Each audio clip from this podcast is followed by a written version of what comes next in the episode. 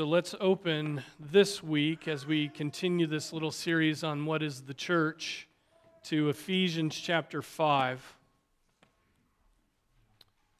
Ephesians 5.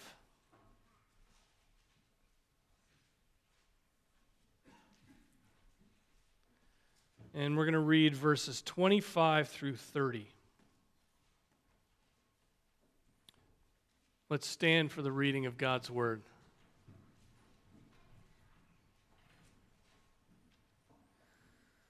Husbands,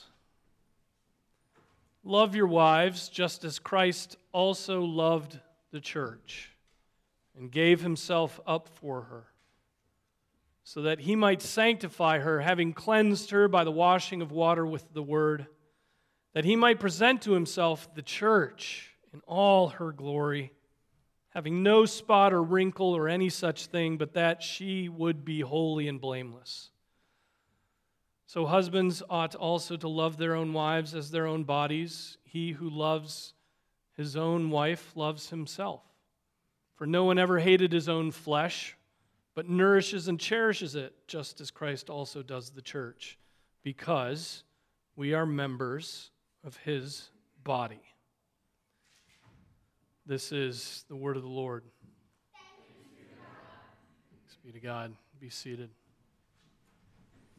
Now, I've taken up this series of sermons on what is the church because, and this is the third part, so um, previous two sermons, because I think, I think we're getting more and more individualistic in our approach to life.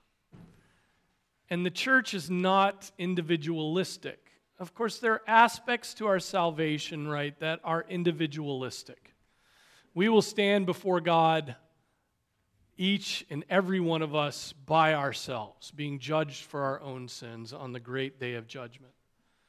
We came to faith, and the Spirit comes in to people. The Spirit doesn't regenerate whole churches, right? And so there's an individual, I don't, there is an individual aspect.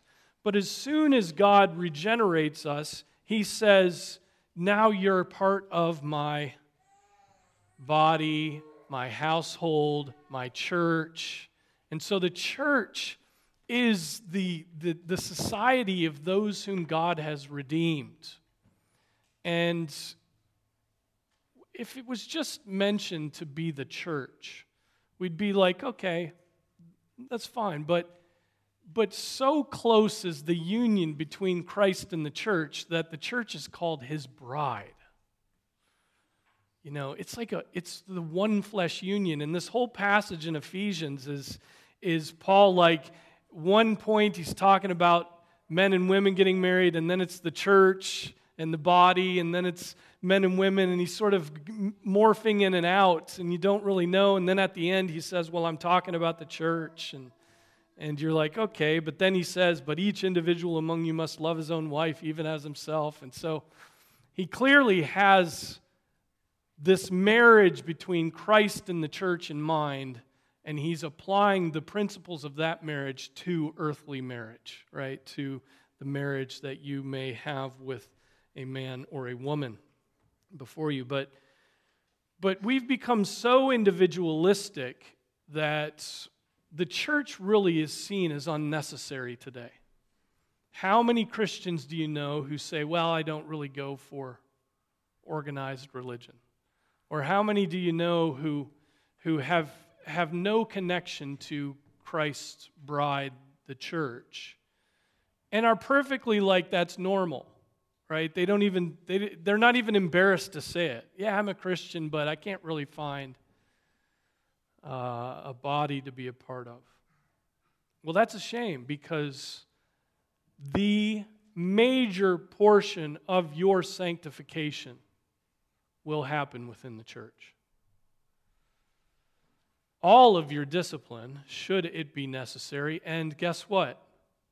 It's necessary. We're all needing discipline. Will happen here in the church.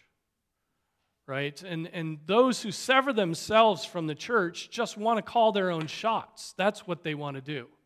Right? And so the discipline they do is self discipline, but But self discipline is limited by your own evil insights, often. Right? So we need the church. We need the church. But we need to find just exactly the right spot for the church. The church. Um,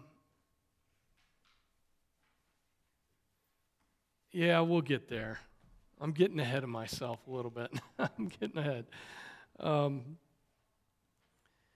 but we'll, we'll go back to this passage, Ephesians 5. Have it open before you, Ephesians 5 25. And so here's what I want to say marriage between a man and a woman is to be a reflection of the marriage between Jesus Christ and his bride, the church. As I have said previously, the church is described as the wife of the Lamb, the bride of Jesus Christ. And so all of history, according to God's revelation in Scripture, all of history is working toward the consummation of that marriage between Jesus and the church. Interestingly, God sovereignly ordained it that we would read Revelation 19 this morning, right? Which is all about that. You know, the next phrase is Blessed are those who are invited to the marriage supper of the Lamb. Right? And so all of history is working toward consummation of that marriage between Jesus and the church. And when all is said and done, when everybody living and dead has been judged, some will be attending that, that, that wedding, and some will be cast out of the benevolent presence of God forever. The end of all history is working toward a marriage, the marriage upon which all other marriages are a mere reflection. The time that is described to us, that time is described to us in, in the reading we just read, but let me remind you of it. And the 24 elders and the four living creatures fell down and worshiped God who sits on the throne, saying, Amen, Hallelujah. And a voice came from the throne saying, Give praise to our God, all you his slaves, you who fear him, the small and the great. Then I heard something like the voice of a great multitude, and like the sound of many waters, and like the sound of mighty peals of thunder, saying, oh, like, Can you imagine that? Hallelujah, like thunder. Hallelujah, for the Lord God the Almighty reigns. Let us rejoice and be glad and give glory to Him, for the marriage of the Lamb has come, and His bride has made herself ready. And it was given to her to clothe herself in fine linen, bright and clean, for the fine linen is the righteous acts of the saints. And then he said to me, Right, blessed are those who are invited to the marriage supper of the Lamb. Who gets to go to that marriage supper? The bride of Christ gets to go to that marriage supper. Now, think for a moment about this. Jesus has chosen a bride. This mic is ringing over. One of something's ringing over here through the monitor. If you could just, thanks. Um, but think, think for that moment. Jesus has chosen a bride, and he, he's done a great deal for this bride, right? I mean, think of the things that Jesus has done for his bride. I mean, endless healing, endless teaching, endless sustaining, and then finally dying for her. And the Ephesians 5 passage we read earlier tells us how committed Jesus is to his bride, the church. He loves the church, verse 25. He died for the church, again, verse 25, so that he might make her holy, pure, glorious, beautiful, without spot, without wrinkle right? Blameless, verses 26 and 27. He nourishes and cherishes the church, verse 29. He has united himself with the church, who is his body, verse 30. I mean, think of the glory of all of that. Just as husband and wife join themselves together and become one flesh. Right? For this reason, a man shall leave his father and mother and be joined to his wife, and they become one flesh. So Jesus loves, dies for, sanctifies, purifies, glorifies, nourishes, cherishes, and unites himself to.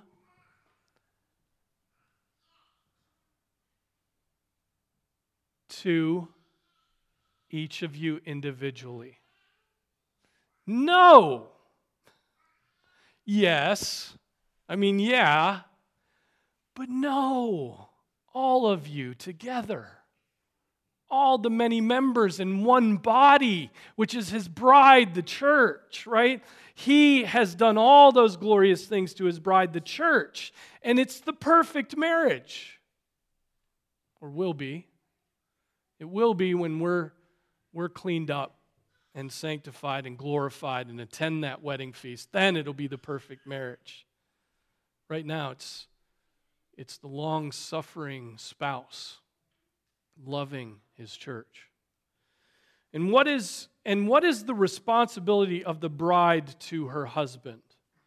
What is the responsibility of the church to her husband, Jesus? Ephesians 5 tells us she is to submit to, she is to obey her husband, Jesus Christ. Look at verses 22 to 24.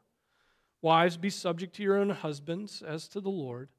For the husband is the head of the wife, as Christ also is the head of the church. He himself being the Savior of the body. But as the church is subject to Christ, there we have it, so also in the earthly reflection of that marriage, the wives ought to be to their husbands in most things. I mean, that it's funny. It says in everything, right? And we don't even stop and think, you know, um, where, where should the church have a break from obeying Christ? I mean, we don't even think about it in that circumstance, right? But here it says, wives ought to be subject to their husbands, to obey their husbands in everything. And in the Greek, you know what that means? In everything. Then, verse 33 tells us just exactly what that submission is. It is, among other things, respect. It's respect. Nevertheless, each individual among you also is to love his own wife, even as himself, and the wife, the church, must see to it that she respects her husband, Christ. Okay? So Jesus loves, dies for, sanctifies, purifies, glorifies, nourishes, cherishes, unites himself to his bride, the church, and the church, in response, respects and obeys Jesus Christ because he is her husband and her head. Now, that's all theoretical, isn't it? Seems pretty theoretical. What difference does all of that theology make? What these these, you know, analogies that he's making here. What difference does it make to know that Jesus Christ is the husband and the church is the bride? That Jesus loves the church and the church is to respect Jesus Christ. Does it make any difference? Does it make any difference in your view of the church? Does it, make, does it have any practical application to us? Well, no, let's move on. Of course it does. The applications are endless, right? Again, I want to point out that the Holy Spirit teaches us that the body of Christ, the bride of Christ, the wife of the Lamb, the society of believers joined together is not an accident. It's not like they're, you know, the early church, there were like a bunch of you know, individual Christians who were like, I believe, I believe, I believe, and they looked around and they said, you know what? We should get together every once in a while. That might be fun. That's sort of the church today, isn't it? Eh, we, we have some things in common. We should get together every once in a while. It'd be kind of fun. No, the church existed well before the church existed in the mind of God well before it existed on earth. It was the society of the redeemed, his elect, even just in his mind, right? And so the church precedes creation, right? And so not only is it not, it, we can't blow it off, it's always, always been in mind. It's always been there. And so to think that we could somehow be a, a, a, a rogue Christian outside of the church is just to sever yourself from from something that God has had in mind through all eternity. It's that significant. The church is his bride, not simply a loose association of people who have something in common. That is what a country club is. That is what an alumni association is. That is what citizenship in a country is. Right? But that is not what the church is. She is more than a voluntary organization. She is united to Christ. She is a wife. She is one flesh with Almighty God, the Lord Jesus Christ. It gets weird to even think about, you know?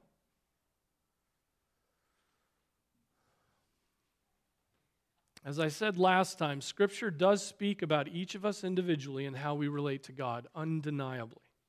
Our conversions are deeply personal experiences for the most part. We are each individually called sons of God, friends of God, saints of God, brothers of Jesus, believers.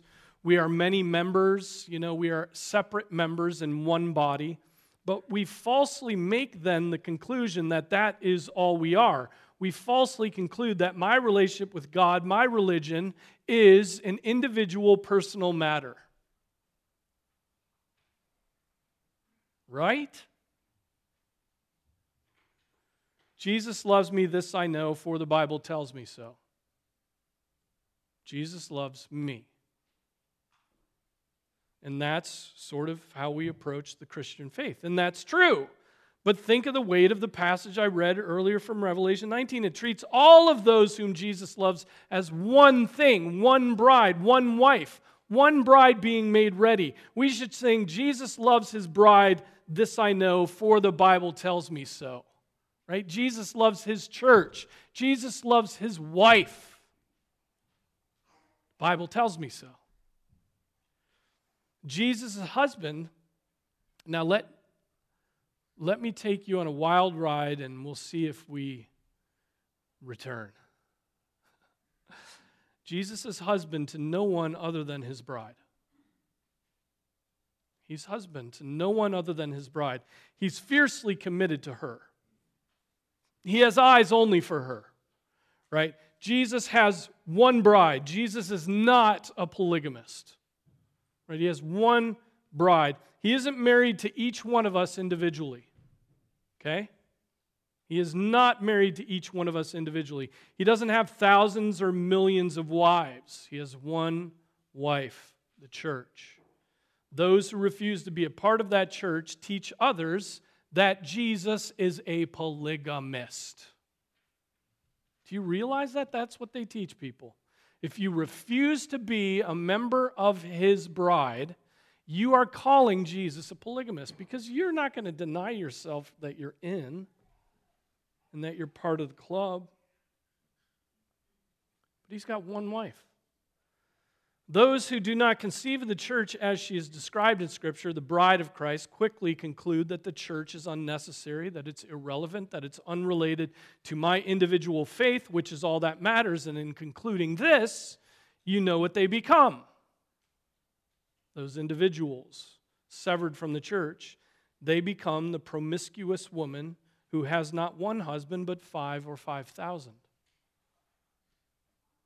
You see what I'm saying? The one who will not be a part of Christ's true bride, the church, is the seductress trying to have the attention of Jesus where he has not put it. He is married and will be married to her and to the church alone right? He has died for her. He has sanctified her. He has glorified her. He's nourished her. He has loved her with an everlasting love from before the foundation of the world. And yet, those who sever themselves from the church say, No, I could never be a ch- I believe I'm a, I'm a member of the universal church, but I, I could never be a part of a local body. They're making Jesus into a polygamist. They're trying to seduce him away from his bride, the church. Maybe that analogy helps you. Maybe, it, maybe you think I'm weird.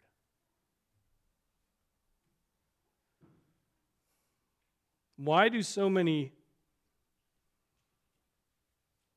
then think that they are attractive to him when they have cut themselves off from the church? So many people think they're attractive to Jesus when they've cut themselves off from his bride. Like a mole getting hacked off her arm. You'll remember this quote from the last few sermons The man who won't have the church as his mother may not have God as his father. It's from Cyprian, church father. We could also say the man who severs himself from the bride of Christ, the church, may not have Jesus Christ as husband. So the invitation to the wedding feast of the Lamb may not be coming for you in the mail if you've severed yourself from the body of Christ. Now, there's one other application I want to make based on the reality that the church is the bride of Christ and Jesus is her husband. It is this the bride must act the bride, the bride must be the bride. She, as Ephesians 5 passage teaches us, is to submit to, to respect her husband Jesus. Just as a child obeys his parents, a slave obeys his master, a wife obeys her husband, the church is to obey Jesus Christ. How does she do this? It's very simple. Really, she gets herself together for a purpose to love and to submit to her husband. She assembles together as the bride for the purpose of receiving the love, sanctification, purification, nourishment, discipline, instruction, comfort that her husband, Jesus Christ, promises her through the washing of the water of the Word. And so may we listen to him intently as he washes us with the Word, as he, we pray, is doing now. Washing us with the Word the bride of Christ assembled. The bride gives to Jesus honor and respect, which she can, in most respects, only do as she is constituted as the bride. The society of believers who are united to Jesus and unified in the Spirit. If you are a part of the bride, you have certain obligations, certain ways of acting that are appropriate for a, for a bride, the very least of which is to be the household of God, the body, the bride of Jesus Christ. To be it, which means to be in it, which means to gather with it, right? To be the bride together. It is precisely here that Jesus has promised to nourish and cherish. Outside of her, the bride, there is only self nourishment and a thousand mistresses. Jesus loves his bride, the church. He is going to give his special grace there. So may we, through our commitment to be the bride of Christ, through our commitment to be his spouse, bring great respect and honor and obedience and fear to our husband Jesus Christ, as Paul wrote in Ephesians. Now, to him who is able to do far more abundantly beyond all that we ask or think, according to the power that works within us, to him be the glory in the church and in Christ Jesus to all generations, forever and ever. Amen. Now, just as an aside, did you notice that I say that we are to fear our husband, Jesus Christ? Well, that word respect at the end, that wives are to respect their husbands, the word is actually fear. The Greek word is actually fear.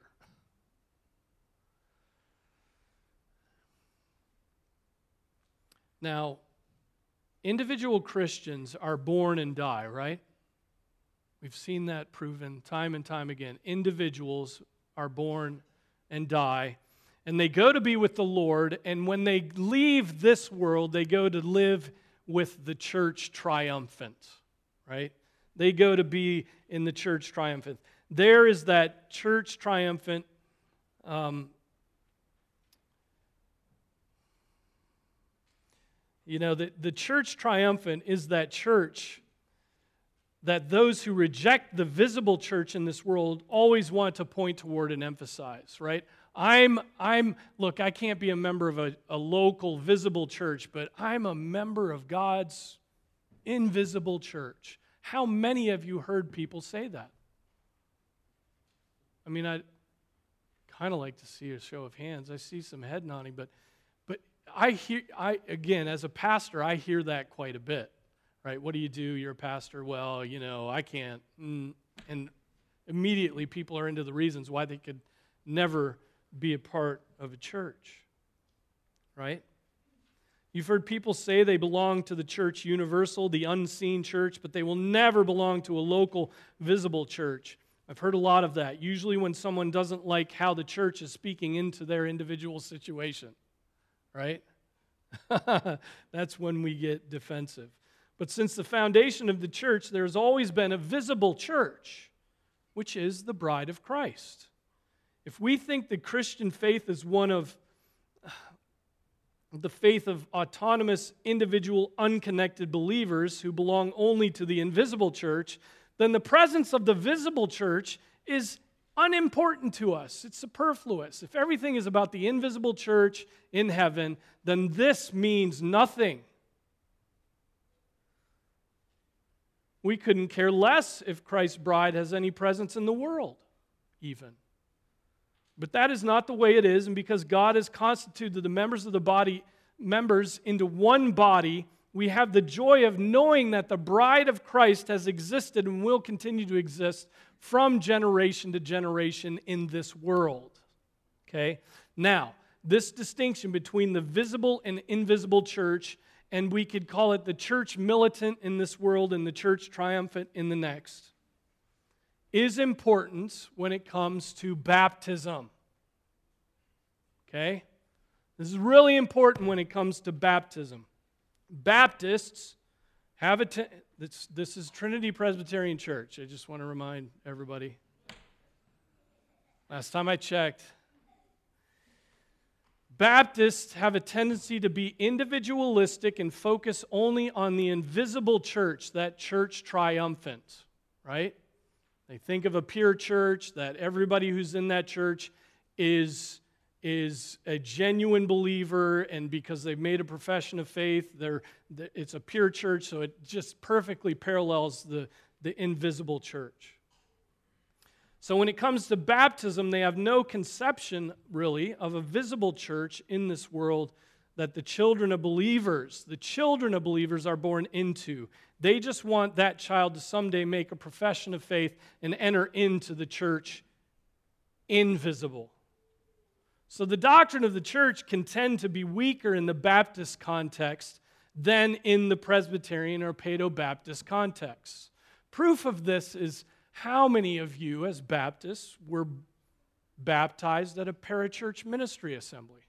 That had nothing to do with the church. You were baptized by a college club. You were baptized at a conference. You were baptized something dis- distant distantly related to the church.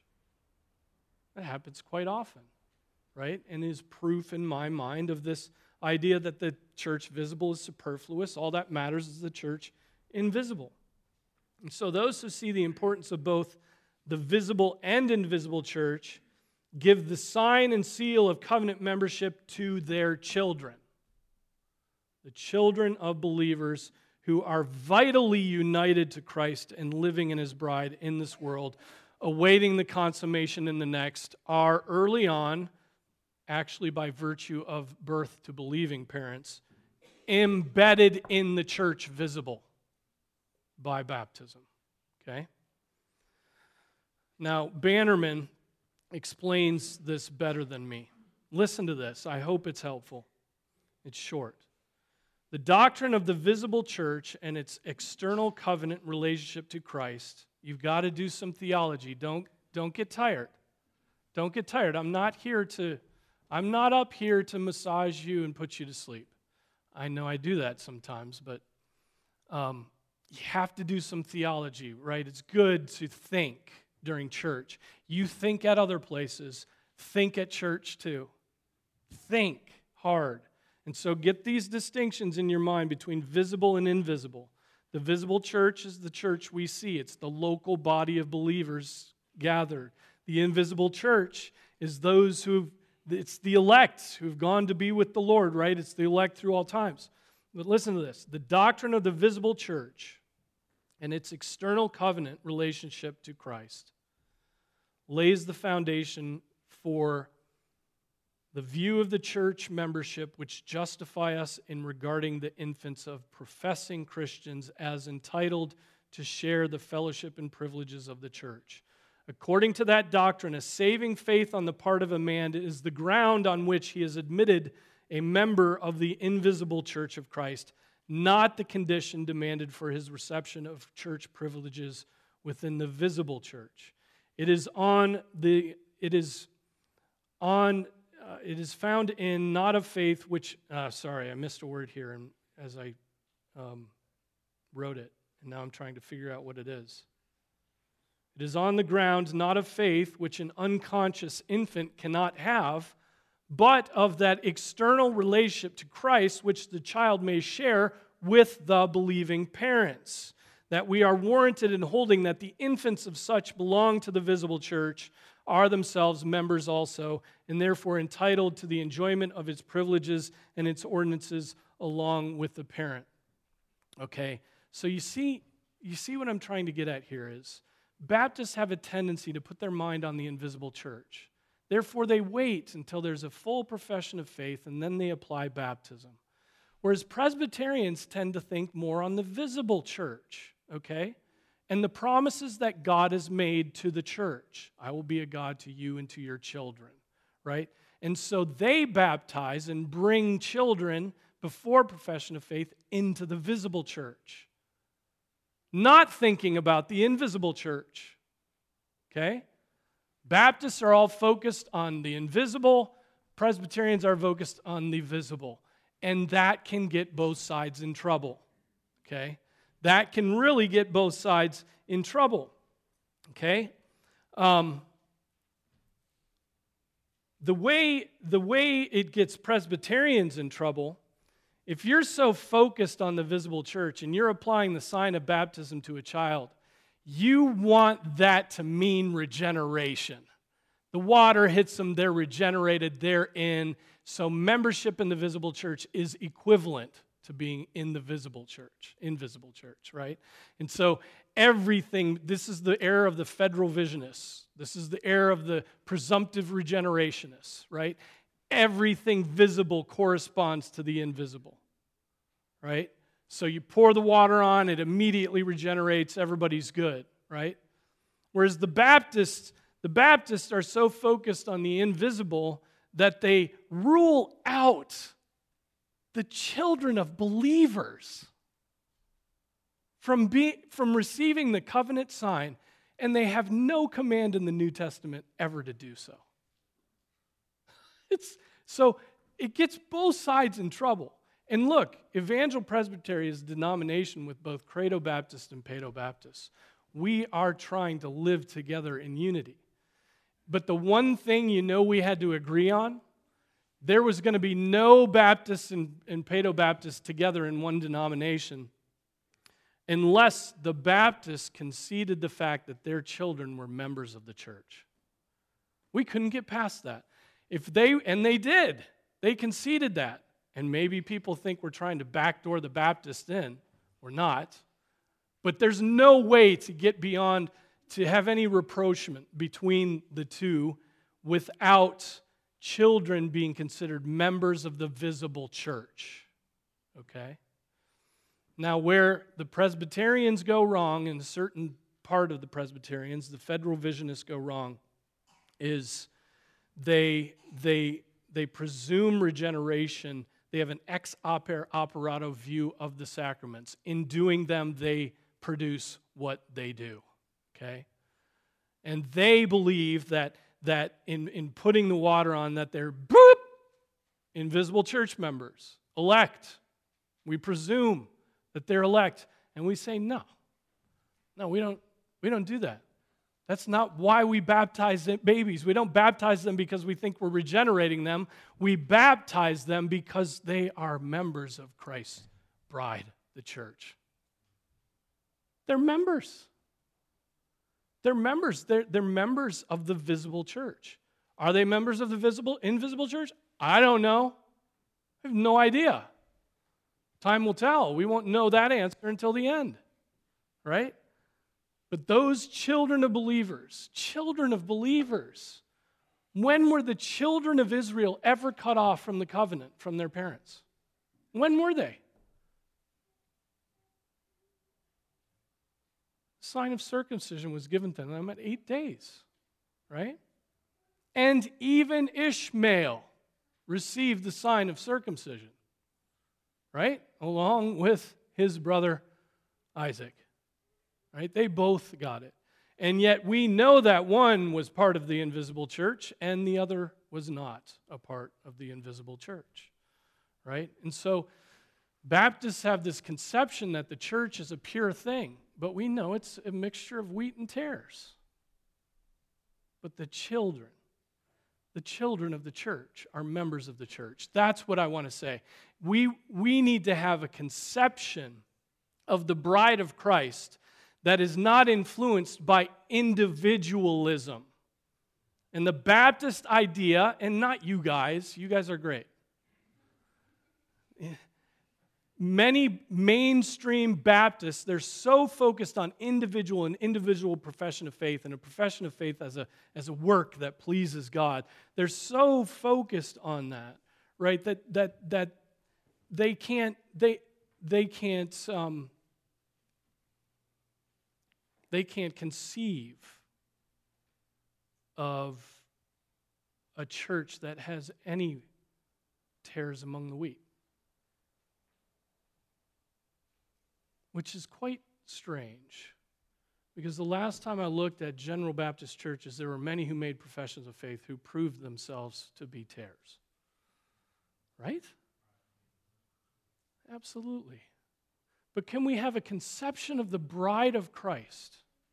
A conception of the bride of Christ and this distinction between visible and invisible, where, where the visible counts for something.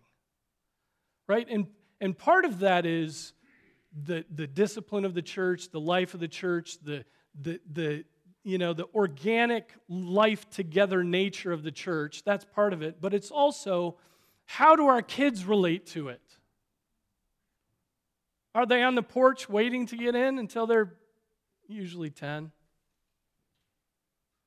Or do they receive the sign of the covenant by virtue of being birthed to believing parents?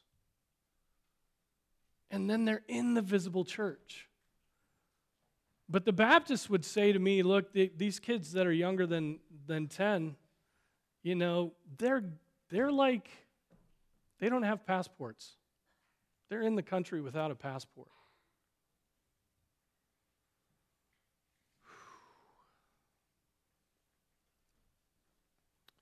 So the visit, that's the church. Why, why go through all of this? Why go through, why stick my neck out on this and risk offending everybody in the room? And, and the denomination I'm in the, the whole point of this is I just I, I want to hold forth the importance of the visible church. I think Credo Baptists, in large part, dismiss the visible church, the local church, right? They're happy. They're happy if somebody gets baptized outside the church in a lake by their high school counselor. You know, but that's not a sacrament of the church.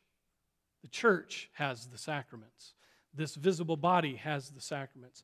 And so, um, our tendency as idolaters and sinners is to want to free ourselves from institutions that require anything from us. Okay? And we shouldn't do that because those institutions, especially the church, hold much good for you. You need those sacraments. You need baptism. You need the Lord's table, and those are the churches, right? Those are the, the main means God has of distinguishing between worldlings and his children, right? And we, we need the, the discipline of the elders, and we need the discipline of the preached word every week. We need, we need those marks of the church to be enacted. And the marks of the church are absent when you, when you are a church of one. And so the visible church is very important. That's my point in this. This visible manifestation of the church is important, and it impacts our view of baptism. And so I'm going to pray and not take any questions. it's a monologue. Preaching's a monologue. I, you know, Sunday school, you, I'd take questions. Let's pray. Father, we do thank you for your church.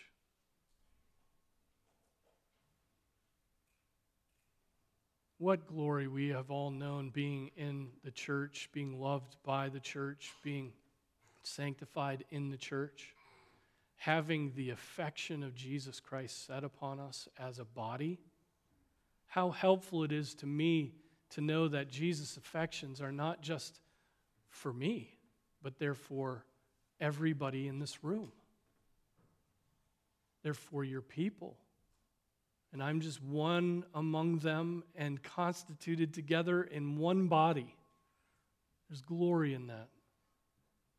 And so, Father, I pray that as we, as we uh, work upstream in the Christian culture within which we live, I pray that we would, that the church visible would have its right place. Father, that we wouldn't overemphasize it and make everything uh, sacramental and we would not underemphasize it and make everything spiritualized and off in the distance. Uh, but Father, may we know that you gather together in the visible church with your saints, and you are there. You are gathered with your people here. And we are united to you.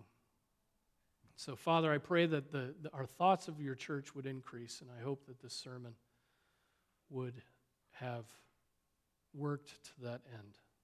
I pray this in Jesus' name. Amen.